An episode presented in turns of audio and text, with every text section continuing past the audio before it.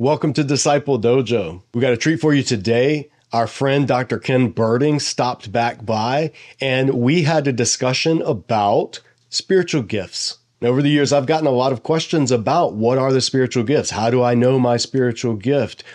Do the gifts of the Spirit still something that goes on today or did they cease? These are the kind of questions that Christians have different views on, different opinions on. But I also knew that uh, Ken has done some work in this subject specifically that seeks to challenge some of the foundational assumptions people have about what the spiritual gifts are, whether they believe in them still existing or whether they believe that the gifts of the Spirit ceased. Regardless, there are some foundational biblical assumptions that he's trying to challenge to get people to see what you actually see when you open up scripture in terms of the spiritual gifts at the beginning of our discussion, we start out with kind of some Bible nerdiness. We get into the Greek text. And if you don't know Greek, it may be a little bit over your head at times, or you may not be able to follow along. That's fine. This channel is for people of all levels. And so after we look at the exegetical Greek New Testament stuff, we do move to more broader and overall questions that anyone can understand, whether you do or don't know Greek, and really bring out the implications. Why does this question matter? So, all that to say, if it starts to get a little heady at the beginning and you're like, oh, I can't follow along, don't worry, hang in there. Maybe skip ahead a little bit if you need to on the video. But the purpose of this is to provide a solid biblical foundation for how we look at the concept of spiritual gifts to begin with and some of the misconceptions that we may have imbibed over the years about what the spiritual gifts are. As always, before we jump into the video, if you haven't already, we would really appreciate if you would subscribe and enable the notifications. Just that one little act is tremendously helpful for any YouTube channel, and particularly for this one where we're seeking to grow this ministry. And in terms of growing this ministry, I got to say, I've been floored at how much growth we've experienced, and that's because of you. That's because of you guys who are liking and subscribing and sharing videos and following us on Instagram and participating in our giveaway contest. All those things have just been so encouraging to me and validating what we've been trying to do here at Disciple Dojo for the past few years since we made the pivot to being a YouTube based ministry. So just thank you all so much. And we are coming up on the end of the year. So, in terms of support, if you would like to do more than just help us by subscribing, if you actually want to give to this ministry, we're a 501c3 nonprofit. We rely on donor funding and all of the things that we do at Disciple Dojo, whether it's this YouTube channel, whether it's our Refugee Jitsu outreach, anti bullying class that we offer free to refugee and immigrant kids here in Charlotte, or whether it's our ministry for single Christians called the Grown Ups Table over on Facebook. All of the things we do, we do because people give and support this ministry. So if you appreciate the ministries of Disciple Dojo and you want to help us continue them, we would love for you to become a monthly dojo donor at whatever amount you're able and willing to give per month. All right, with that out of the way, let's talk with Dr. Ken Berding about the spiritual gifts.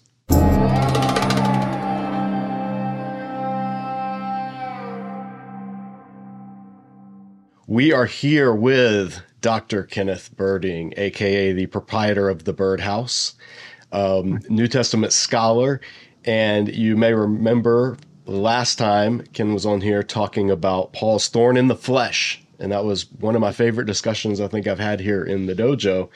So I said, we got to get him back. And what better reason to bring him back than to have him help navigate question that I get asked a lot and don't always have the best answer for because I haven't devoted the time, certainly not the time Ken has. What are spiritual gifts?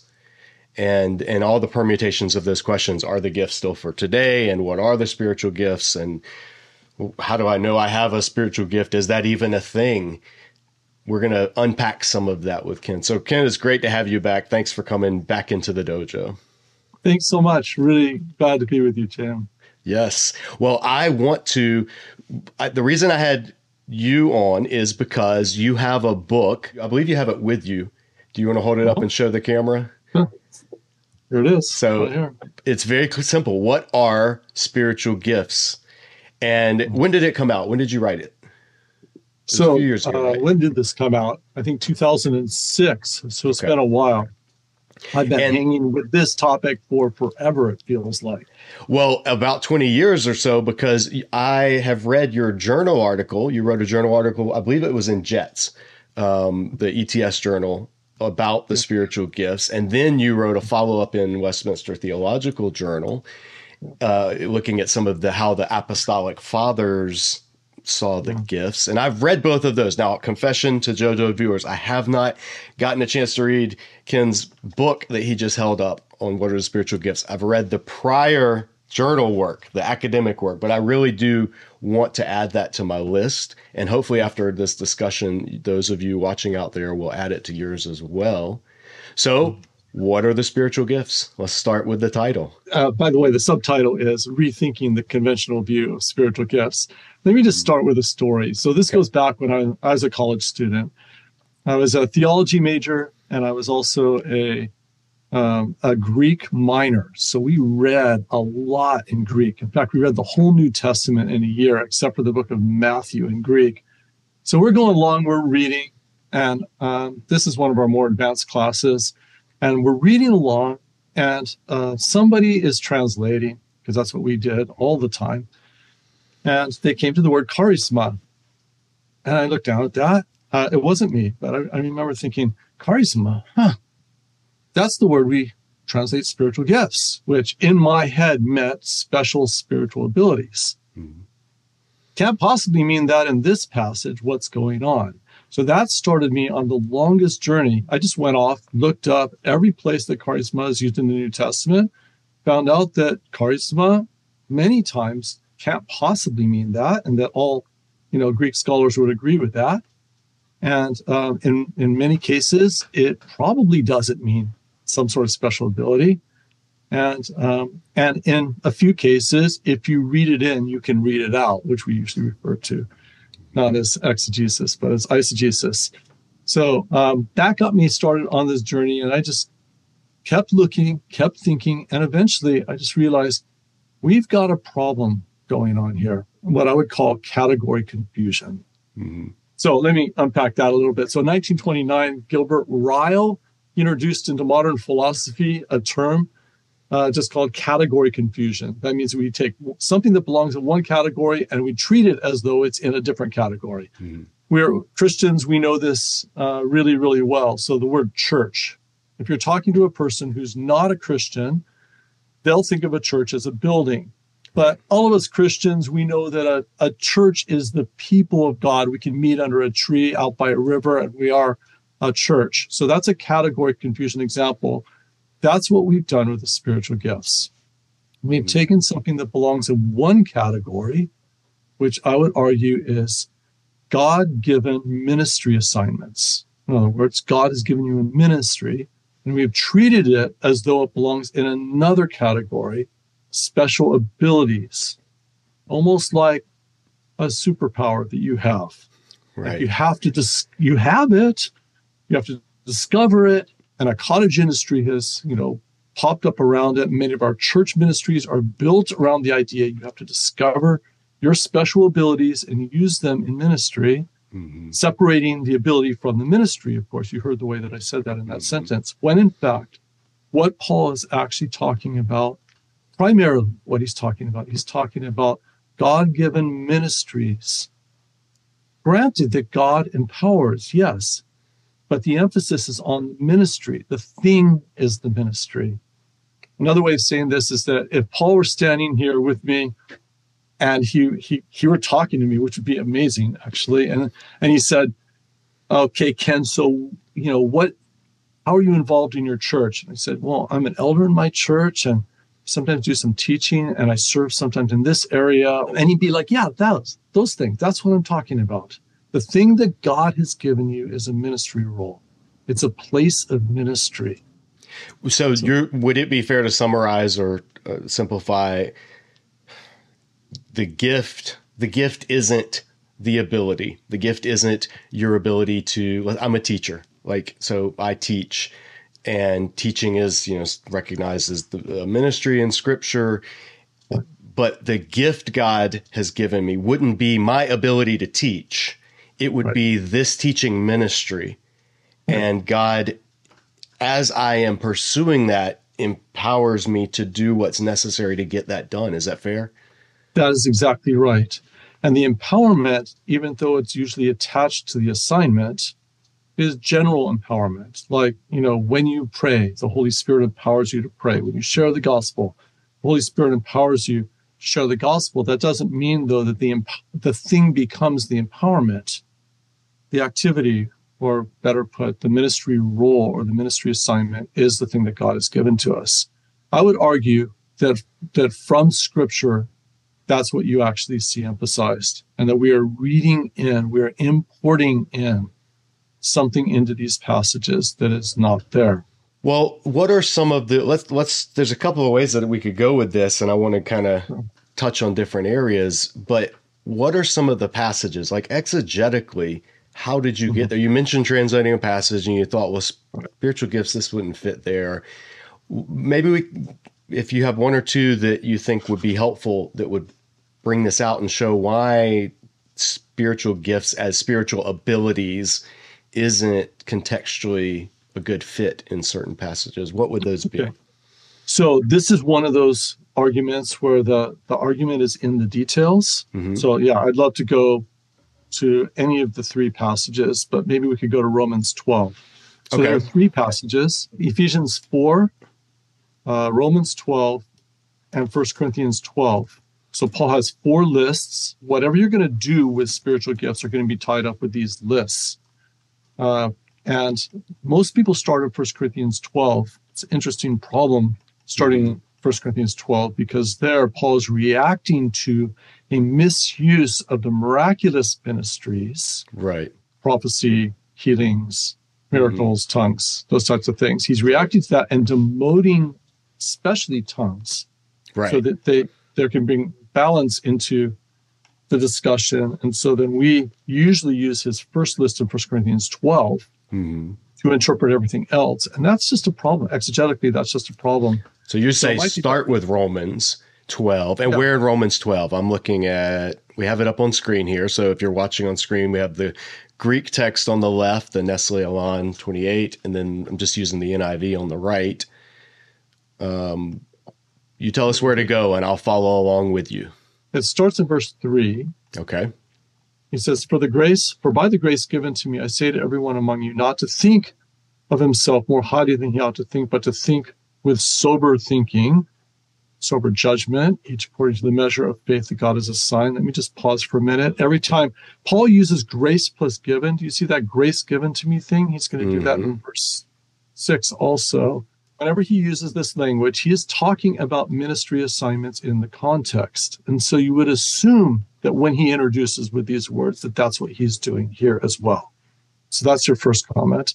Mm-hmm. Then he goes, verse four, for, for as in one body we have many members, and the members do not all have the same function, so we, the many, are one body in Christ, and individually members one one and another, one one of another, having gifts. Just do a comma there. That's one sentence continuing. Having gifts according to the grace given to us that differ, if prophecy in proportion to our faith, is service in our serving, and so on. And then he actually lists out some of these things there. Mhm. Now, this is this is particularly problematic, and I'm just gonna hopefully I'm not gonna just explode people's minds with this thing, but whatever translation you're using in verse six, Mhm. in, in the one in front of me, I've got let us use them, or uh, I think New American Standard does uh, uh, uh, each one should exercise them accordingly. That expression simply does not exist in Greek. It's just absent. Walk us through the Greek text of uh, verse 6, the Uh. Ekontes de charismata kata tein Yeah, let's back to. Can we back up to verse five first? Sure. So okay, actually verse four. It's it's all one long sentence. For those of you who are listening who are not used to this, but Paul just likes long sentences. Right. He loves run on sentences in They English. go on and on, and we split them up in English because in English we don't use that sort of convention. Uh-huh. Um, so back in verse four, as Okay. kata per means just as, gar for, and heni somati in one body, hola many, mele is parts like body parts, members. Echomen we have, uh, ta de mele panta and uh, the members, all the members, utain altain eche praxin do not all have the same function. Let me just stop there for a second. hmm That praxin word is really important. Uh-huh. Do you see it? Yep. Uh, Because we're hovering over it here. Yeah, proxine is uh, activity or function or Mhm. something that you do. That's And where we get the word praxis in our um, Yeah. usage, like our behavior, how we act, how we function, how we live. Yeah, and see when Paul Paul likes lists. hmm In fact, Paul has a hundred lists. he does. I He has know right that. around a hundred lists. If you Oh, wow. if you define uh, four things that go together, Uh, functioning together as a list, four or more things, he has a hundred lists. You know how I know? oh, I man. know because I You- counted them. I'm That's sure. right. and uh, and one of the interesting things is that 80% of the times that he has a list, he uses the word in outside of the list hmm to determine to de- define what the list is. If that didn't, if you guys didn't follow that, love, joy, peace, patience, kindness, goodness, faithfulness, gentleness, self-control is a list of think in your mind the fruit of the spirit. How do you know? Because he says in words other than list, he does that in 80% of his lists. So hmm the center of the spiritual gifts discussion is the four lists. So you assume that he's going to have words outside of the list that are going to help define what it is. And this one, you've got praxis right here. Okay. You know, Jimmy Dunn says way too little. As commentator Jimmy Dunn. He said way too little is emphasized uh, this word praxis, which just means function or activity. Uh-huh. So here he goes. All do not have the same activity. Keep going on in verse five hmm utos, so, hoi polloi, the many, hen, one, so, soma, his body, Mhm. esmen, we are, en Christo, in Christ. And then this next expression is kind of really wonky in Greek. The to de kaf hes alelon mele uh, means something like, uh, and each one uh, individually members of one another or something like that. hmm So let's just keep going on there. And then you see echontes.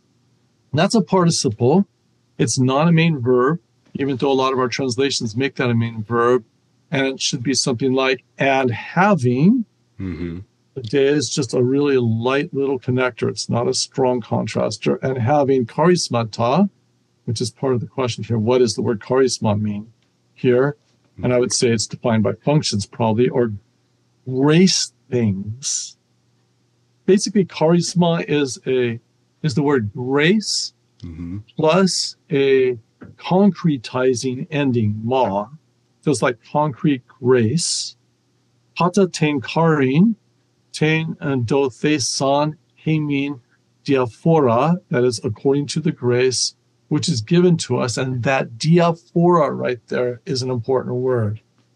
In our translations, this is the word differing hmm or differing. Yeah, something like that. Right. And you notice it's just before the list. In our Mhm. translations, normally we put it earlier or somewhere else. But what he does is he differentiates the things that are following according to that word. I know I'm getting a little technical right here. I hope all you guys are enjoying a little bit of Greek. Well, we nerd out here at Disciple Dojo, and so That's- we're going to sum it up for those who are who don't have Greek. Yeah. But this is unapologetically for the Greek nerds that are watching Yeah. this. We're good with that. Don't worry, we'll we'll get there. This is coming. so basically, what he does is he goes that differ, and now he's going to give whether prophecy according to the analogion of faith. That's a disputed phrase. Let's ignore that for right now. Whether service in the serving, whether teaching in the teaching, whether, and then he switches to the person in the ministry, not the ministry, the one who encourages or um, exhorts in the encouragement or in the exhortation and um, the rest of those that continue to go down the list.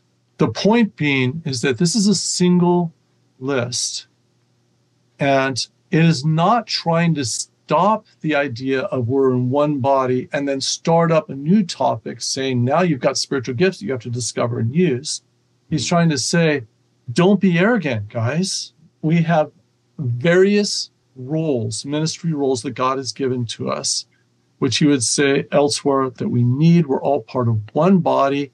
And the point is about humility.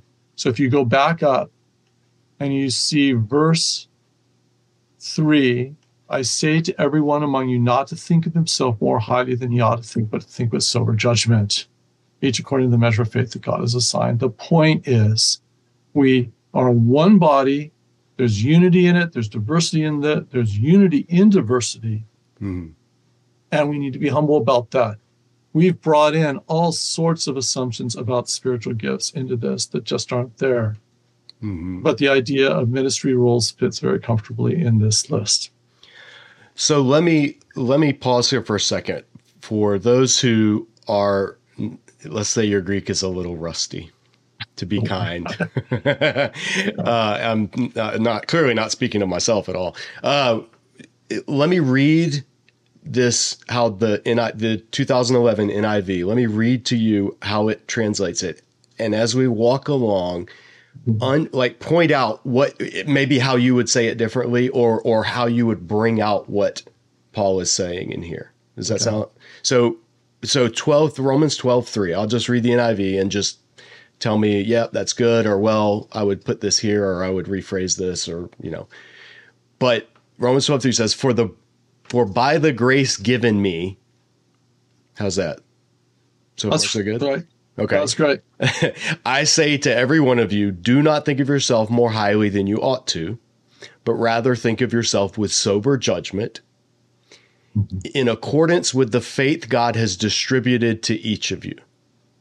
Yeah, that's that last phrase is really disputed, but that's fine. Great. Would you translate that differently, or Um, teaches the Lord is measured, a measure of faith, basically.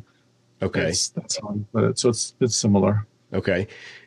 In verse four, for just as each of us has one body with many members, and these members do not all have the same function, Good job. That's So in Christ, we, though many, form one body, and each member belongs to all the others. Hmm, sound- that's great. Okay. That sounds good. We have different gifts. And there's a footnote here. Okay, it's just a cross reference. We have different gifts according to the grace given to each of us. Now, this is where I think you would say is gifts the best way to translate this? Yeah, that part of the, I mean, gifts is fine hmm if you understand what gifts mean. Can I pause for a minute? Yes. Yeah. Go unpack anything that So- needs it. Gifts, gifts in English only means two things. It either means something transferred from one person to another without cost, hmm or it means a special ability. Hmm Like So a gifted happens- student or a gifted right. whatever, or a He has a gift of speaking, or he has a gift of playing the piano, or something like that. Mhm. We we use it in that way. The first meaning is what would be meant by a gift here. That is something transferred without cost, something graciously given from God. But in English, we can't do this. We can't have this conversation because our minds immediately go over to abilities. Mhm. So I think I just encourage people if you're going to have this conversation with people, try to do it without the word gift because gift for English speakers goes automatically to abilities. And so, what would be an English paraphrase you would use for verse six? Like, how might you say to to avoid the connotations of gifts as being gifted, being having ability? But first, let me just say I'm not challenging the translation per se because gift is appropriate. The problem is our understanding of how the word gift works. Right. But This is an say- interpretive issue, not a translation right. issue. So, if you're going to, let's say you're going to paraphrase Yeah, uh, to would- bring out would- the Greek meaning. I would say having God graced ministries. Mm, okay, so we have different gifts according to the grace given to each of us. You would say we having having different God graced ministries. Something like that. Okay, and so then if it goes on to say, if your gift is prophesying, then prophesy in accordance with your faith. If it is Yeah, serving, that's then the- serve. So go ahead. How would that's- you? That's the problem right there. I said, 'cause- can you read that for me again? Yeah, it says if your gift is prophesying, then prophesy in accordance with your faith. Yeah, see, the problem with that is the way the translation is going there is it's separating the uh, kind of the ability, like if your gift is, hmm then do this. So it's separating the, the ability from the activity, but they're squashed together. In the Greek, there's no separation like that. That's actually a very interpretive translation. In the Greek, uh, I'm trying to. So, so in the Greek, it's uh, ete uh, propheteon Yeah. paratein analogion tes pisteos. Yeah. So how So how it- is this literally in Greek? Ete Literally, is- it just says whether if. prophecy. It is just whether. okay.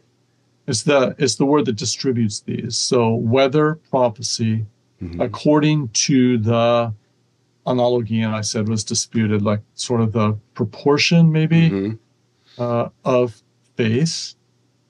And the next Okay. thing says whether service in the serving. Gotcha. Okay, so what's happening in NIV is they they're adding. So what they are, I don't want to say adding words because you always have to add words to bring something from one language to another. But they're rendering what in Greek is simply whether prophesying according to proportion of faith. And there's no there's no your in this. It's just according to Right. proportion of faith. Right. They're saying that is if your gift is prophesying, then prophesy in accordance with your faith. So there would you kind of have to put a bunch of brackets in there if you were doing the old right. NASB to show the words they're adding. well, Um, even the NASB, they add in the word "let us exercise them accordingly." So they're doing the same thing. mhm. So pretty much all the translations are struggling with this. I think the who is it? The NRSV. I think they do it pretty straight uh, forward. I don't have that in front of me. Hold on, I'm gonna I'm gonna pull that up and we can compare. Okay, so NRSV says actually I'm gonna let me pull up the NRSV UE to just get the most up to date since they just revised it. Uh, it says we verse six in the NRSV UE says we have gifts that differ according to the grace given us. Colon prophecy in proportion to faith, ministry in ministering, the teacher in teaching. Yeah, see, that's better. That's closer. The only thing that it doesn't do is it doesn't connect it with the previous uh, words ahead of it. But it's that's pretty good actually, Okay. and you can see that it doesn't make this separation between the uh, supposed ability that's lying behind this Mhm. and the activity itself. So yeah, so that phrase, if your gift is prophesying. hmm So y- yeah, your gift is prophesying. That's that's the phrase that it looks like it's just not in the Greek at all. Right. The your gift is prophesying.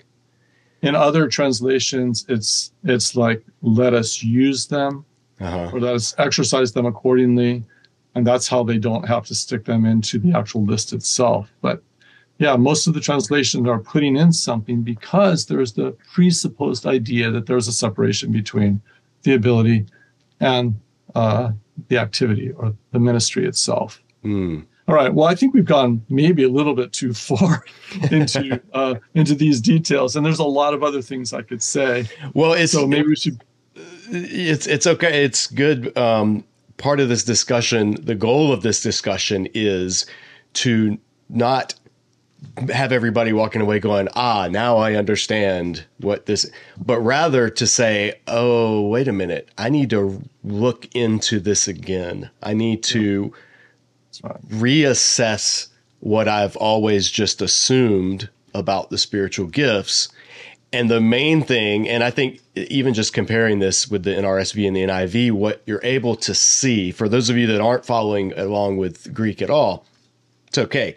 You're able to see how English translations struggle, all English translations struggle in different areas to bring out original language concepts. And Right.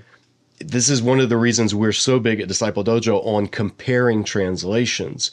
If you don't have access to Greek or Hebrew, you should regularly regularly be reading three, four, five different translations when you're studying a passage because you'll say, wait a minute, why does the NIV have this phrase, if your gift is prophesying, then prophesy? And the New Revised just says prophecy in proportion to faith. Like, whoa, what's going on there? That then will cause you to maybe look at a commentary. Maybe that'll lead you down to do a word study. You might come across this charisma, charismata, like, oh, what does this mean? What does it not mean? So you don't have to be a Greek minor in a Bible college, as Ken was when he started this journey, to benefit from asking these questions. Let's look at um, the next two. I think there were two or three other passages you think are important, but the the summary, the overall gist of Romans 12. What would you say to the non-Greek speaking layperson that wanted to know? Okay, wait, what's the big deal with Romans 12? How should I read it? Yeah, the main thing that Paul is doing right there is he's trying to say you are you are part of one body, so there's unity there. You know, there's diversity in it because we're individually members within it, and there's unity within the diversity. And so, because this is that way, then you need to be humble in the way that you interact with one another. Mm-hmm. That's his basic point. Mm-hmm. So then let's look at what was the next passage um, Ephesians 4, we could look at that okay. if you'd like to. So you want me to just work through it? This is a real short one. So this yeah, yeah, this is a very well-known okay. verse, the fivefold yeah. ministry verse, so to speak. Um, right. So let's so walk through it in Greek. So kai is and, autos is he, edoken is uh, he gave, mm-hmm. tous goes with uh, apostolus, so the apostles, men on the one hand, Mm-hmm. Uh, tous goes with prophetos, the uh, the prophets. Mm-hmm. Uh, tous evangelistas, the evangelists. Tus de poimenos, uh, that is the shepherds. By didaskalus, and the, there is some question about whether, and by the way, that last one is teachers, mm-hmm. but some question about whether that's he gave the shepherds or pastors, and separately he gave the teachers or whether or not he gave shepherd teachers or the pastor teachers, right. sort of hyphenating them together. Yeah, and is uh, this two so things or is this one thing? That's so right. that's what uh, Christians debate over. That's right. Um, and then verse 12 says, pros ton katartismon, for the uh, equipping, ton hagion of the saints, es ergon, for ergon, the work, diakonias, of ministry, ace, in this case, probably leading to oikodomain, the building up to somatos of the body, mm-hmm. to Christou of Christ. By the way, all the passages uh, have body language in them. That's mm-hmm. of central to what Paul does. All of this. So let me just make uh, just a couple comments about this.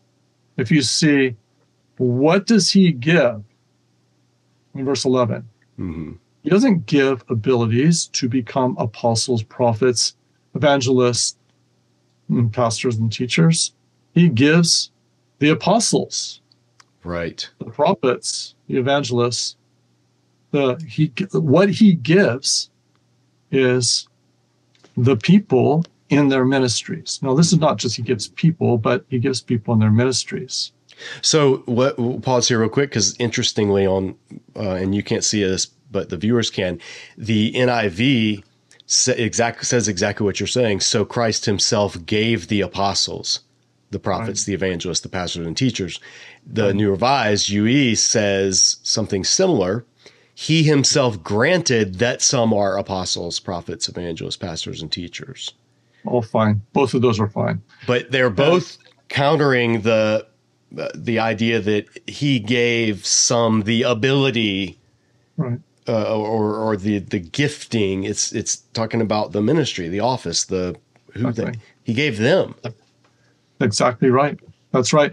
And, it's, and he gave the people in their ministries. So this is not like he gave you know a person's name or something like that. He gave a person who is in this ministry.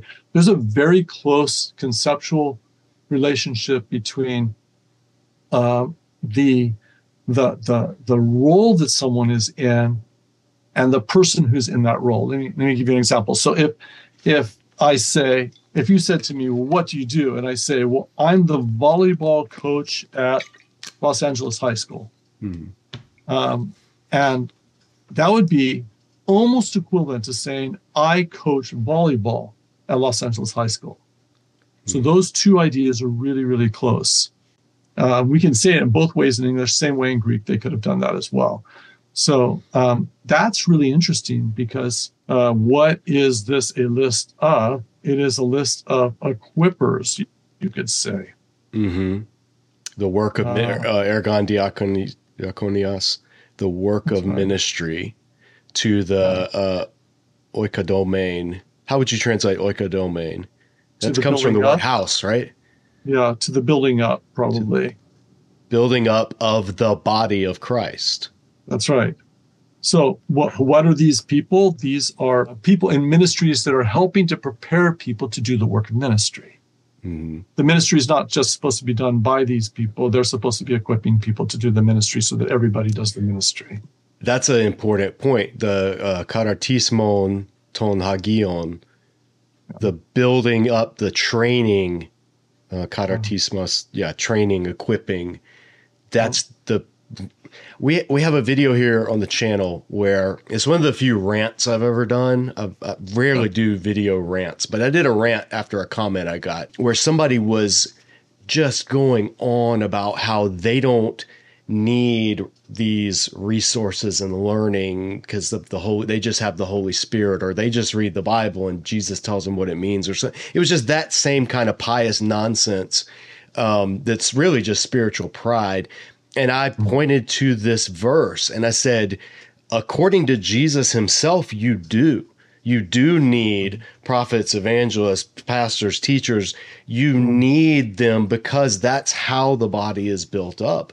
And so the notion that we were just supposed to, and I could go on and rant about it now, but it just, it was basically like, hey, you need the person poring over manuscripts in a dusty library determining is that an iota or is that a you know another letter. You need someone sifting through you need someone translating you need it's mm-hmm. all part of the body. And and what you're saying i believe if i'm hearing you right is that is the gift that that's one of the spiritual gifts is that ministry that the process, the the all of it together. The spirit is in it, guiding it, and the purpose is not to build up super prophets, super apostles, super healers, no. but it's to build up the body through exactly. all of these different avenues. That's right.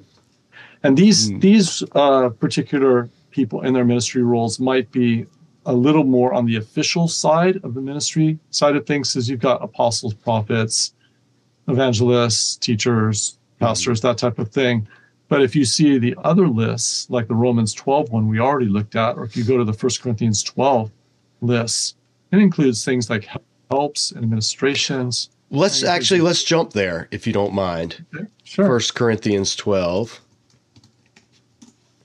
because it begins I mean, this is, you said most people usually go there first. And those of you watching, you can see on screen why they go there first, because the first thing you see is now concerning the spiritual gifts. Right. So this is right. why most people jump there first, because they're like, oh, great. This is what I want to know. Let's jump right to First Corinthians 12. So to I, summarize before we go into 12, in, in Roman, in Ephesians, Paul has talked about gifts. The gifts God has given are the prophets, evangelists, pastors, teachers, apostles, the, the for the building up of the body, like those offices of ministry and their ministries. And then in Romans, the ministries, and then not just the official ministries like prophet, apostle, evangelist, but also the list that he gave in Romans 12 that would include, we might say, non official ministries. That's right. Okay, so now then, why go to First Corinthians 12 mm-hmm. after looking at those two? What's the payoff exegetically here? All right. So you get to First Corinthians 12 1, and he says, Now concerning pneumatikon. We translate it sometimes as spiritual gifts because uh, of what is coming later and because of what is sitting in our minds a lot of times with spiritual gifts. Mm-hmm. pneumatikon only means spiritual stuff. Mm-hmm. Now, concerning spiritual things, I think he's probably using that at that point to say the things that you think of as especially spiritual, like speaking in tongues and healings and prophecies. Because people often read 1 Corinthians 12 wrong by thinking Paul is writing here about special abilities that we call spiritual gifts sometimes, Mm-hmm. So that we can learn how to discover them and use them. Mm-hmm. And that's not at all what's going on in 1 Corinthians 12. 1 Corinthians 12, uh, Paul is having his own little rant right here. You're Mhm. talking about an earlier rant.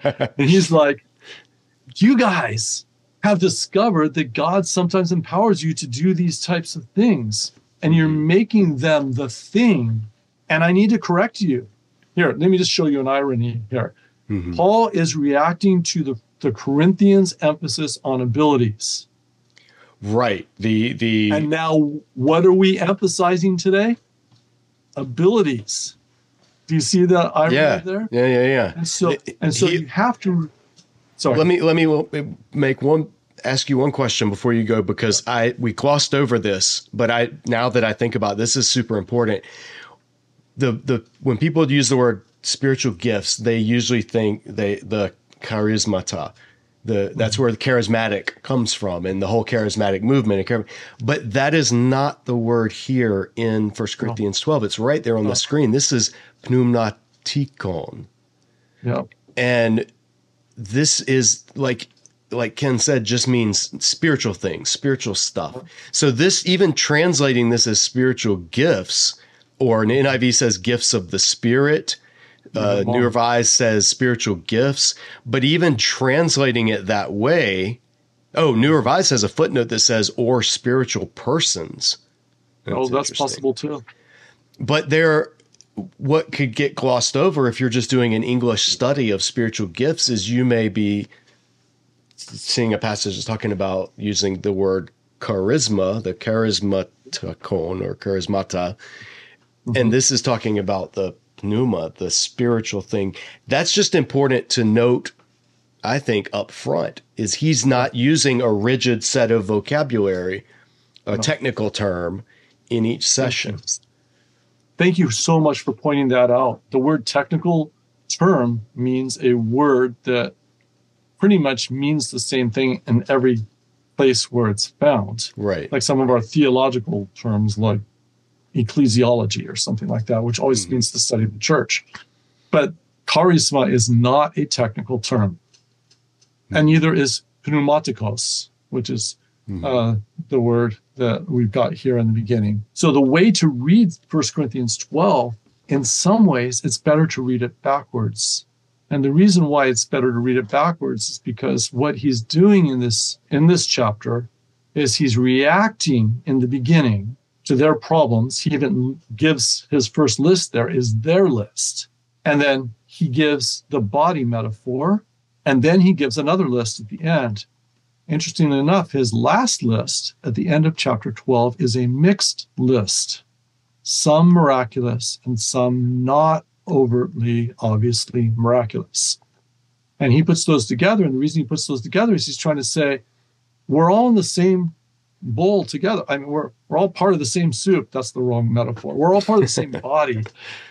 Um, so um, whether you are somebody who is involved in administration or helps, or whether you're someone who's a prophet, we all need each other. In fact, we need some of the ones that we don't see quite as obviously, like the hand or the eye or the foot. Mhm. Some of our internal organs we need even more because they're more valuable to the body. That's the point that he's making. So, because he's reacting against their overemphasis on the miraculous in the early part of the chapter, you get to the end and he's giving you a mixed list. So in some ways, it helps to start at the end.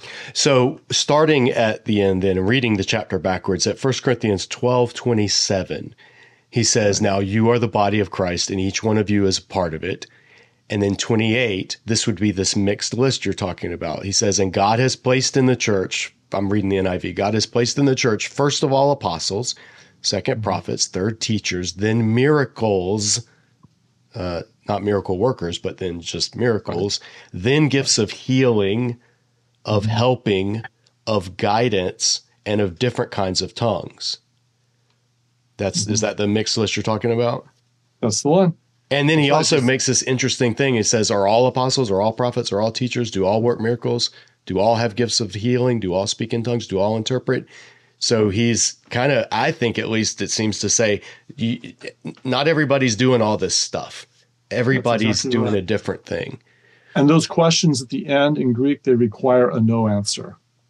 So right. if anybody ever says to you, like, everyone should speak in tongues, the answer is, he says here in Greek, it's clear. He says, not everyone speaks in tongues. Yes, this is important for our uh, viewers in charismatic traditions that no. make that point that everybody has the gift of speaking in tongues. I've also encountered in ministry, I'd been to conferences where people have taught everyone has the gift of prophecy. You may all prophesy, so that the you know me, and they pull from First Corinthians, but this is very clear that not all are prophets, not all are teachers, not all work miracles, not all have gifts of healing, and not all speak in tongues. Yeah, you could even translate it that way. Not all are apostles, are mm-hmm. they? That would be a good way to do it. Yeah, the are they, it brings it out the Greek, uh, the way the Greek phrases it is, yeah, this and this is something that you learn early in Greek too, I believe, is no. this kind of question construction. That's right. Uh, it, you can almost do it like this, do it a bit Yoda-ish, like, uh, not all are apostles, hmm? not all prophets, hmm? Or something like that. Right. The new Jedi translation. That's right. We can work on that. I want you to notice up in verse 27, uh-huh. it says, You are the body of Christ mm-hmm. and uh, members, ek meros, uh, in part or from part, probably individually members of it, is how it's often translated. Mm-hmm. He says, he uses the word members there and that connects to the next sentence too. Once again, we're we're separating up the sentence, but he just keeps going. And whom, whose, is a relative pronoun, and it points back to the verse before it.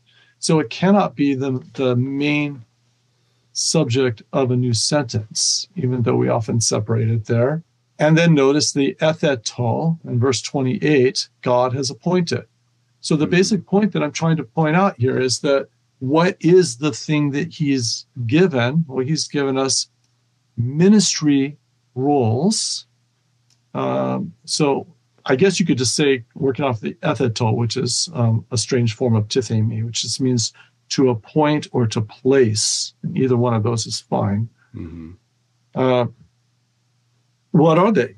The things that follow are placements or appointments or something like that, which is the same thing as saying that they're ministry roles. You've got all these clues that are showing up that we just have not been paying attention to. And he already used this word back in, if I can find it, in verse 18. Yeah. Um, it says, now God has um, arranged the members or appointed the members, placed mm-hmm. the members. It's the word, it's the same exact right. word. So he's so, connecting yeah. this later list with the body metaphor he's already given. So, if you ask, what is a spiritual gift? It's it's a placement or it's a, an appointment to a ministry. And I don't mean a, an official ministry. I mean something that builds up the body of Christ, whether it's a tiny little word of encouragement or if it's a lifelong, like Paul's ministry to the uh, as the apostle to the Gentiles. So reading the chapter backwards. So Paul's put his his list at the end of like this is what this is yeah. what I'm telling you you should be doing. This is he's kind of leading them to that point. And before that, he did this whole section about the body metaphor, which people are usually pretty familiar with and they understand because it's a very vivid and easy to understand metaphor. But yeah. then before that, he opens with before getting to the body. Let me scroll up. Um, so he starts the body in verse 12, the body metaphor. But before that, then at the beginning of the chapter, he takes on their list. Is that That's what right. you're saying? That's right. Okay, so in chapter 12, verse 7, then, this is, and, and I'll just read it again uh, let me read the NIV, and then I want you to contrast it to bring out the contrast between this and the list at the end of the chapter. Verse 12 just says, Now to each one the manifestation of the Spirit is given for the common good. To one there's given through the Spirit a message of wisdom, to another a message of knowledge by means of the same Spirit, to another faith by the same Spirit, to another gifts of healing by that one Spirit, to another miraculous powers, to another prophecy, to another distinguishing between spirits, to another speaking in different kinds of tongues, and to still another the interpretation of tongues. All these are the work of one and the same Spirit, and He distributes them to each one just as He determines. So this is what most people start their spiritual gifts list by. If you do a spiritual gifts test, those were big when I was in campus ministry. You know, you you okay, which one of these do I have? Uh, and there's all these ways we can talk about that in a minute. But what is the difference between this list and what he's going to say at the end that you want viewers to to really understand and take to heart? Yeah, I think if you if you follow the argument of 1 Corinthians 12, 13, and 14, he is reacting to an emphasis on um, the miraculous that is taking place in Corinth. Mm-hmm. So they are really enamored of, especially speaking in tongues, but also prophecy and um, healings, probably. Mm-hmm. And so what he does is he takes and he creates a list right here, which are de- defined in verse 7 as the manifestation of the spirit. These are the these are the activities that are more obviously manifestational. So if you see these things happening, it's more likely that you're going to say that, you know, the Holy Spirit is there in a way that you might not for a teacher or someone doing administration. Mm-hmm. And so that's why he gathers these together. And that's what makes this a list. So lists cohere uh, around some idea. And the idea here is it's the manifestation of the Spirit. What makes this list trickier is that it is highlighting sort of the secondary part of what a spiritual gift actually is. That is the enablement piece or the um, presence of the spirit working in an obvious way piece. But the, the thing itself is still something that builds up the body of Christ, which is how I'm defining ministry anyway. And in some ways, tongues is the one of all of these that um, doesn't seem like it fits very easily into the ministry category, especially because in chapter 14, Paul seems to acknowledge that there is a personal use of tongues, like on your own. Paul says, I speak in tongues more than all of you, but in the church, only I would only rather have a few words spoken. Um, and then he says, like, only two or three should ever speak during a, uh, a church period in tongues. Mm-hmm. Anyways, he's demoting tongues there. But tongues, because it's the one that seems least likely to be in ministry, is, is my favorite in some ways because the whole chapter 14, the point of chapter 14 is trying to say it's got to be ministry. It has to be ministry. It has to be intelligible. It can't just yeah. be for the for wowing people. That's right. And so it needs to be translated, or we usually say interpreted. Mm-hmm. If it's not, then it doesn't do the ministry function that it's for. So tongues is great because Paul actually has a big, long, um, detailed discussion about why it has to be ministry. Mm-hmm. Do you let me let's take a rabbit trail for a second since you are a New Testament scholar and you've done background work. Uh, do you think that Paul the, the emphasis on tongues in Corinth was because of the practice of oracles and uh, people seeking a word from the underworld or from the gods or from something like they would go seek it and wait and they'd get it and then that's how they knew the God was talking or do you think that it was more general than that. It's possible, especially because of the words he says in 1 Corinthians 12 right before it. In verse 2, he says, You know that when you were pagans, you were led astray to mute idols, however, you were led. So I think it's possible that he's got some of that in his mind, but I'm not sure. Hmm. Do you, and also then the question that I know people are going to ask because I've been asked it many, many, many times tongues is are those human languages are those angelic languages is it kind of the babbling that you s- see some people in charismatic circles do or is it both and I my understanding from 1 Corinthians 14 is that they are that there's a difference between the 1 Corinthians 14 tongues hmm. and the Acts 2 tongues. So in Acts 2, there's an intelligible language. So they're hearing it in Arabic or Cretan or whatever else. Right. But there are there are enough clues in 1 Corinthians 14 to suggest that it's some sort of prayer or praise language. And it would take us a while to actually unpack those clues. But that's where I've I've fallen on that, even though I know it's a difficult question. Right. No, that's that's why I wanted to get your your where you land because that is something that I know interpreters differ over. I haven't t- I don't take a hard stance on it. I haven't done the work to Yeah. really have a valid opinion on it. Um, I do know that in both, whether it's a divine language, so to speak, or an earthly language, there has to be an interpretation in a corporate Exactly. setting for it to be proper and useful and and allowed. Exactly. By the way, for for those listeners who don't really know me, who come to the dojo but you haven't really hung out with me before, I kind of live in both worlds. So I have a lot of uh, non-charismatic, you know, cessationist friends who I have just the hugest amount of respect for, and and have um, you know their their spiritual lives as well. I have great appreciation, and I also hang out with charismatics sometimes as well, and have grown and learned a lot there. I kind of walk in both worlds, though. I think that if you're going to be a charismatic, you need to have a seatbelt on. I liked when you said, yeah, we were talking before on, uh, we went on camera and you said I, I would describe myself as charismatic with a seatbelt. Um, right. That I I'm think, more, I'm more of a Bible person than Right. anything. If I have to choose, at the end of the day, I'm a Bible guy. Mhm. well, But this, I believe that the Spirit really matters. amen for sure. And I'm, I'm come from the Wesleyan tradition, which is kind of, you know, the charismatic, almost all charismatic came out of something of the Wesleyan traditions. And my, my personal view as well, I, I do believe the gifts of the Spirit, all of them continue. I don't think you can make a solid biblical argument that they ceased at a certain point in church history, although I know some good people who try. I just don't find that convincing. I feel like you're trying to fit the an argument with data and instead of actually taking the text what it says. But hmm. that being said, I do know and have seen firsthand a lot of foolishness that people leave the text. They they drift away from the hmm. text and the spirit becomes synonymous with whatever gives me goosebumps. So, oh, so and so is anointed.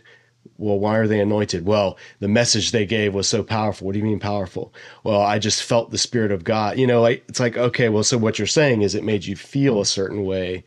I don't know biblically that's anointing.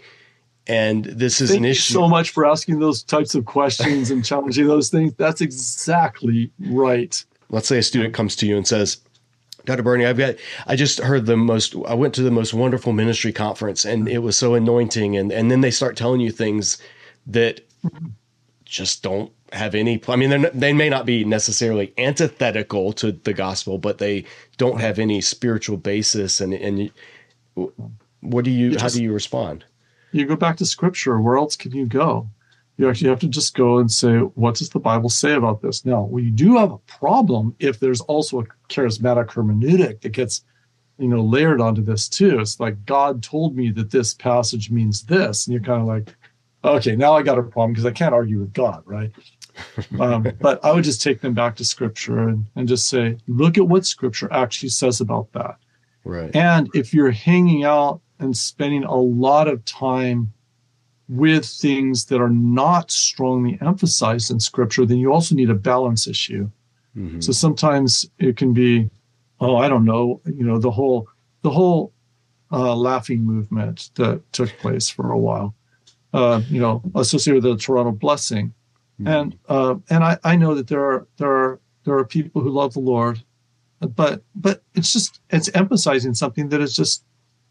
I mean, there's joy in the Bible, and sure we can laugh, and all that's great, but it's just not emphasized in the Bible. So you're you're spending a bunch of time emphasizing something that is just not important.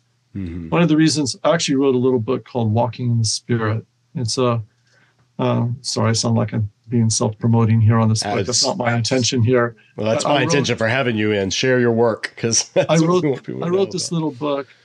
Uh, it's just from Romans eight, Mhm. and it's just it's really not for well, I guess it's it's more for people who know that the Holy Spirit is important but don't know what to do about it. Right. And while I was working on that book, I realized that the emphasis in the Bible on the Holy Spirit's work, the emphasis in Paul especially, but you could say in the whole Bible, but especially in Paul, is not on the so called spiritual gifts. This is part of why I've done this whole thing. I'm trying to react a little bit on the spiritual gifts here. Mm-hmm. But the emphasis in Paul is on the work of the Holy Spirit in salvation and the work of the Holy Spirit in sanctification. So it's just like the Holy Spirit is important for you to walk in the Spirit and to think on the things of the Spirit and to put to death the deeds of the body by the Spirit and to be led by the Spirit and know God's fatherhood by the Spirit and to hope in the Spirit and pray in the Spirit.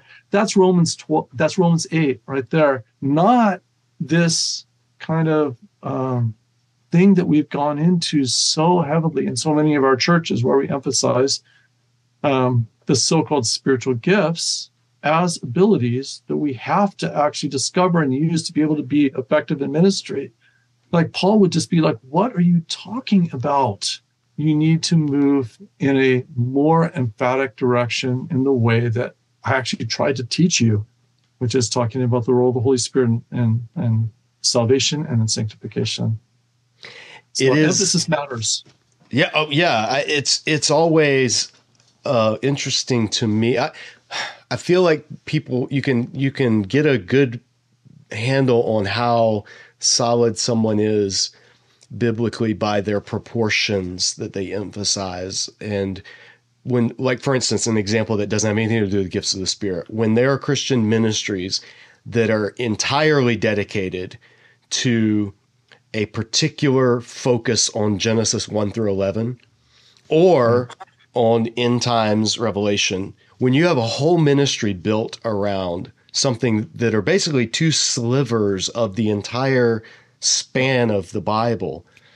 I look at that and go hmm i don't know how healthy that is and i don't know how god led that is because it seems like it's the focus is out of whack. And, you're you're majoring on the minors in the scheme of things especially then when you see the fruit of those ministries and its divisiveness and its slander and its libel and its pitting mm. Christians against one another and um, mm. just being so polemic. I mean, there's a time for polemics, obviously, but when mm. all you do is polemics, I question how much of this is the spirit versus this is what I like to do and I'm interested in doing this and I want to do it and maybe make a lot of money doing it.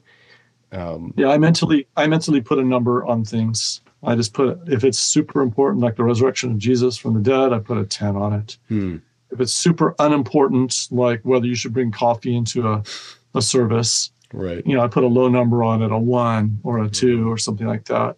If it's a middle level thing, like you know, modes of baptism, unless you're uh, you know associating it with actual salvation, like uh, Roman Catholics do, you know, I'm going to put a middle number on that. You know, the Hmm. separation between say Pres- Presbyterians and Baptists on that type of thing.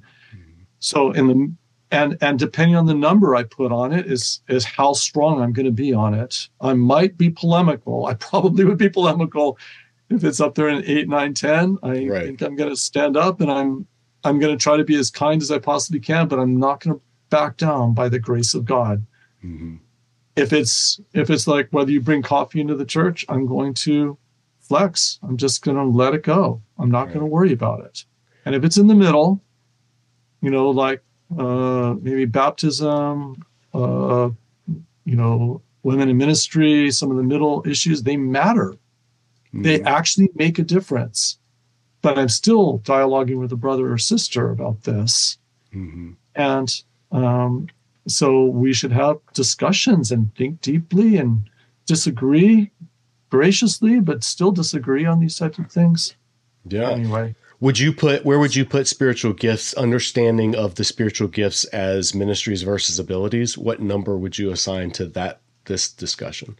I, I think in Paul's day, I would have put it pretty low, maybe down in a three. But because of how much emphasis we put on it in our churches and how far we've gone into this topic, I'd probably put it up maybe a four, hmm. maybe a five. Right. Yeah, not a five, a four. Yeah, we're you're going to be fine if if we disagree on this. We're we're going to be fine with each other, you know. But you're, I think I think I will say that it's been really freeing to a lot of people, especially pastors. I hear from pastors almost every month just saying, Thank you so much for writing about this. This is freeing me up. Mm-hmm. You know, people in my church, you know, the most mature people in my church, they have no idea what their spiritual gifts as, as abilities are. Thank you for just, you know, helping us just to ask the question, God, what do you want us to do in ministry? Do you know where in your studies into this issue, do you know where spiritual gifts tests came from? Like who the where how those came I mean, I remember those being a yeah. thing. We all had to take them in college. And right. that was how you deter and they were out even then I just remember taking it and it's like it's like a hundred questions. I mean, some of them are more extensive than others, but the one we had to take was like pages and pages of questions. And by halfway through, I was like, oh, they're just asking the same thing in different ways and I'm just going to answer based on what I want my spiritual gift to be. It just seems so silly, and I but I never knew. Do you know if like did somebody yeah, 1970s somewhere in that range. Mm-hmm. Uh, I think the influence of Ray Stedman was really important in this. Who is Ray, Ray Stedman? So he was a pastor of Peninsula Bible Church. He wrote a book called Body Life. It was really influential super positive thing that he brought in. And so he had a he had a Pentecostal background, mm-hmm. and kind of he brought in uh, the the idea of every member ministry, um, maybe more than anybody else, which is a great thing. Every yeah. member has a ministry. Everybody needs to do this. So that was super positive. He also brought in emphasis on trying to discover your spiritual gifts, which is not such a great idea I don't know if the test started with him, but it was somewhere in the 1970s. Okay. I think Gary McIntosh, you can just search for it. I think online he has um, a blog post somewhere where he actually talks about where it came from. And I know Gary McIntosh has done a lot of work on kind of the history of spiritual gifts. It's a very uniquely evangelical, charismatic, really cultural is. thing. Um, it's there's some things that just we kind of imbibe coming up in whatever generation we came up in. And that was one of those that, that, yeah, the yeah. 80s and 90s, find your right. spiritual gift, do your spiritual gift yeah. inventory. that's, that's funny. Well, what's wrong with that? What would, I mean, taking a spiritual gifts test to determine, I mean, I could take a stab how I would answer after, but I want to hear like what is your not saying that anybody that's ever done these tests is wrong or any pastor that's ever told somebody to do it is a heretic or anything like that but mm in terms of biblical, exegetical, solid faith, what are some problems with giving somebody a test to find their spiritual gifts? Well, I mean, the, the the first problem is that it's more like a strengths finders test or a personality test or something like that. And then we put a veneer of kind of biblical language on top of it. and so given it sort of a divine approval. And so that's the bigger that's the bigger problem with it, I think. Mm. I don't think it's well, it is hurtful in some ways too, because suppose that you take one of those spiritual gifts inventories or a test or one of those things, and then it kind of pops out that you should do this kind of ministry. Well, it locks people in. I know I know a person who led up um, a really large children's ministry, grew a children's ministry in Southern California from just uh, you know some dozens of people to hundreds of people involved in this whole thing.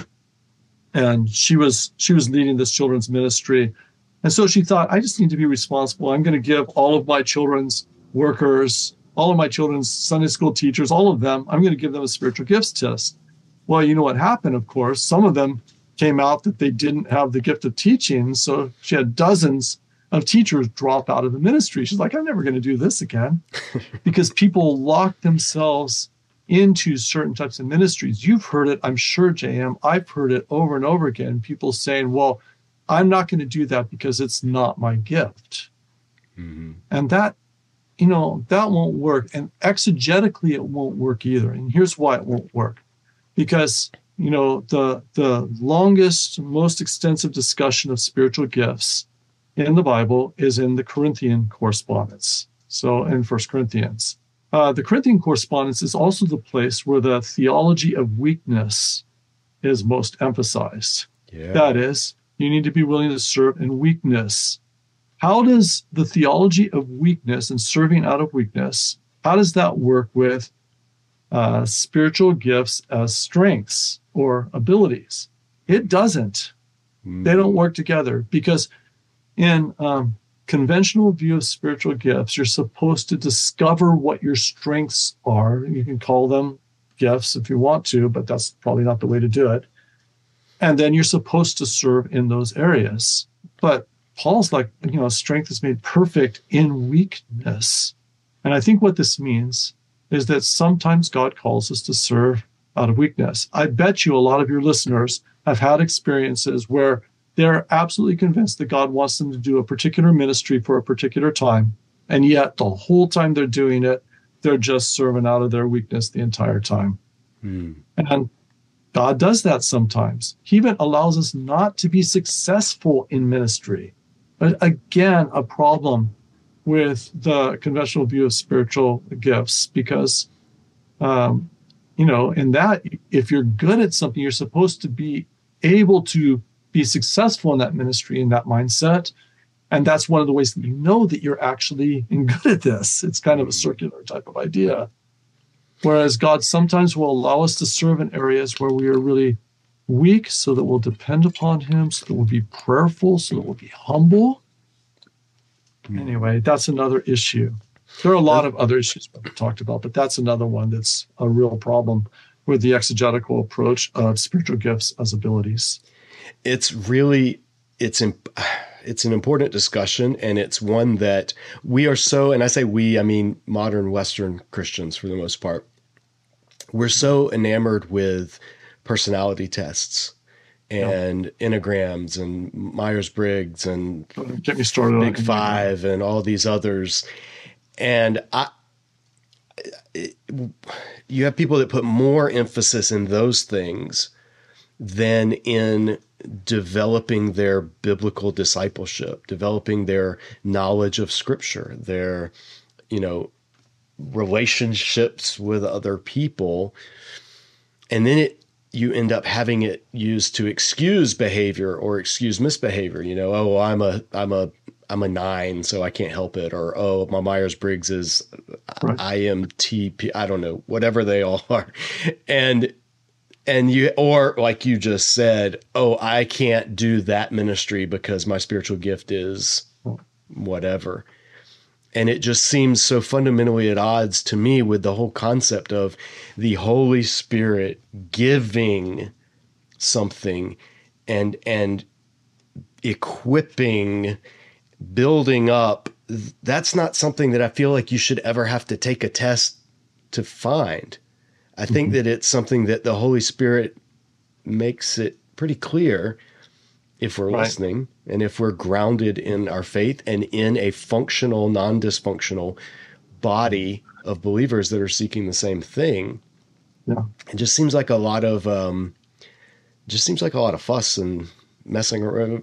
I don't know. I don't, I don't want to, dis- I'm trying not to be anti people that are into that kind of stuff because I haven't done right. the work to really have a solid opinion on a lot of gotcha. the issues. But at the same time, I think we, just over complicate something that I don't feel is very complicated in scripture.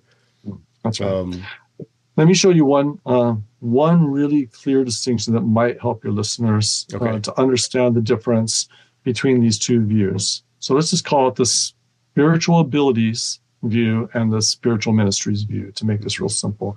The spiritual abilities view says you have to ask two questions and try to correlate those. The two questions are what special abilities do I have? And the second one is what ministries do God, does God want me to do?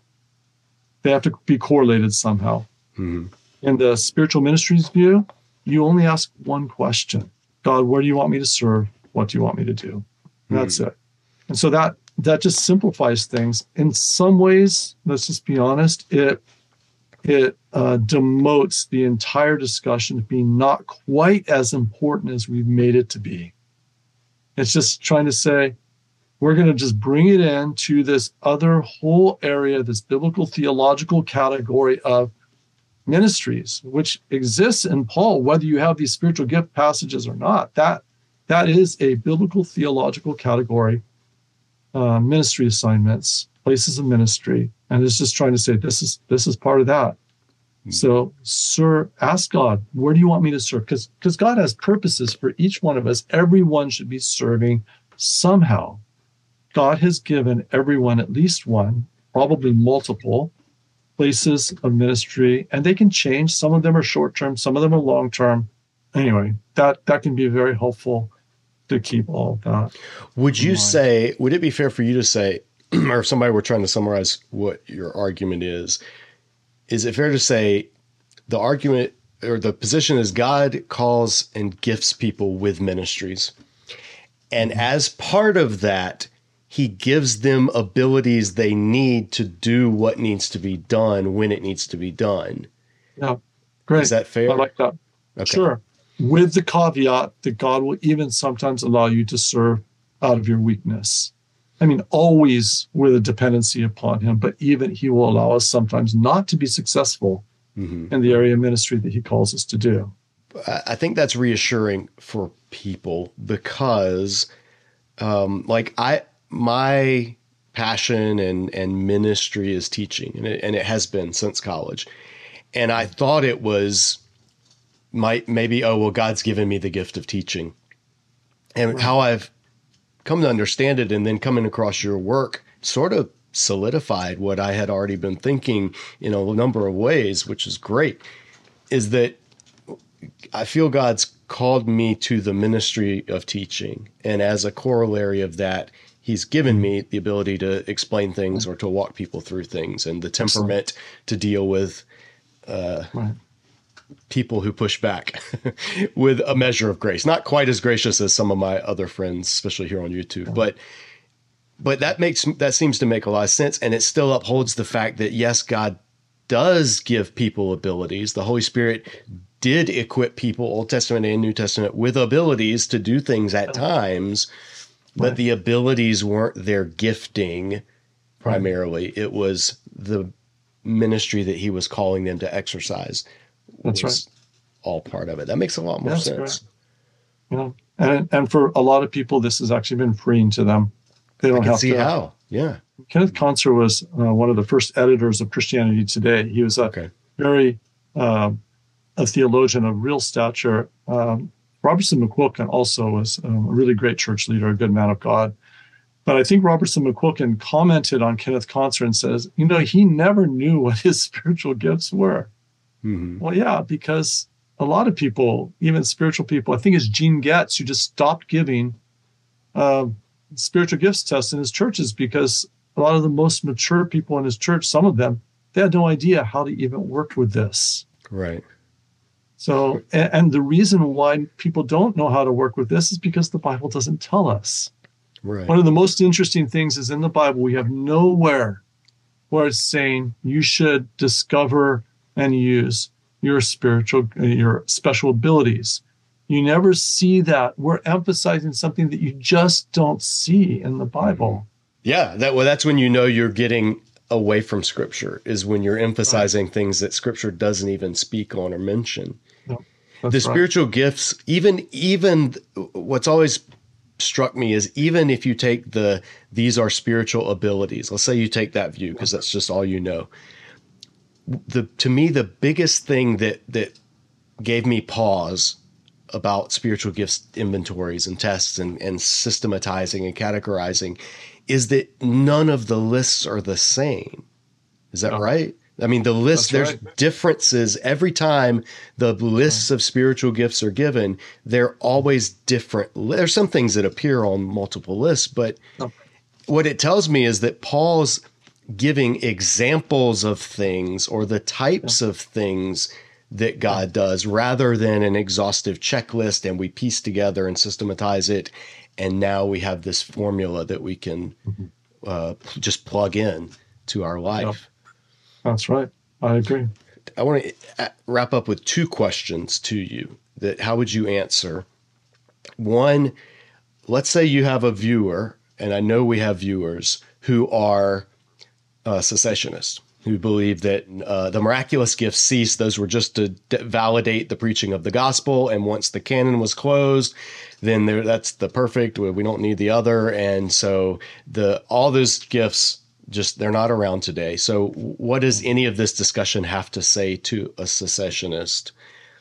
And then on the flip side, what do you want to say, should we say, to someone who is full bore, no seatbelt whatsoever charismatic, and embraces any of the new movements that come along and is just kind of getting untethered?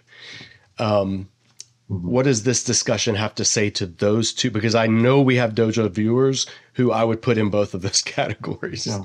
And I love them, but I'm hoping to kind of draw back into the balance. So how would you you have a chance to address both type of disciple dojo viewer? What do you say to them? Well, on our our uh, particular topic that we're talking about right now, I would say that both need to reevaluate their exegetical base hmm. because surprisingly, cessationists and continuationists on both ends of the spectrum agree that these are abilities. And that's a problem. Hmm. I think we need to just come back and just say, okay, what are we talking about here? We're talking about ministries. Mm-hmm.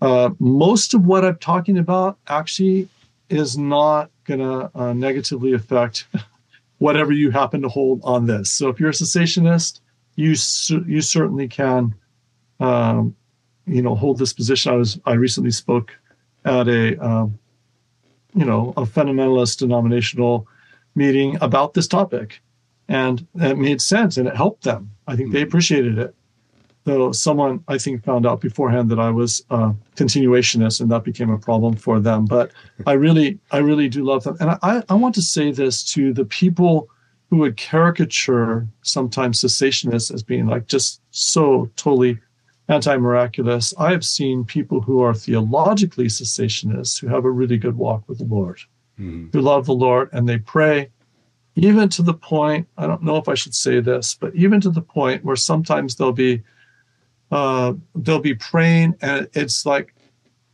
I need to, they're praying for a friend. Let's say, I need to go and speak to this person about this thing. And they go and they speak to the person about whatever they speak, and and God does some work in them, whether encouragement or conviction or whatever. And you know, they might have just prophesied and not known it. Mm. I think that that actually happens sometimes. Mm. But again, that's not the category you're working with. If you're a cessationist, either way, I have many people that I really love in the cessationist circles. But I would encourage cessationists also to realize that there are some continuationists who care about scripture, like um, really, really care about staying rooted in scripture, and they in no way think that prophecy is going to overtake um, the word of God. They would never, ever put it on the same level. It's just a word for the moment, for a particular situation uh, that does not have universal application. I would encourage the um, the folks who are way in the kind of the unhinged, charismatic side of things to emphasize what the Bible emphasizes. Mm. Basically, on that side of things, I think that the, the doctrine of pneumatology, which is the study of the Holy Spirit, has been overtaken by the discussion of spiritual gifts in Pentecostal and charismatic circles. So that when they talk about the Holy Spirit, it's all about power and it's all about kind of these various kind of miraculous types of things. It is not the center of spiritual gifts. It's certainly not the, the center of what Paul emphasizes. And Paul, of course, is the theologian of this topic.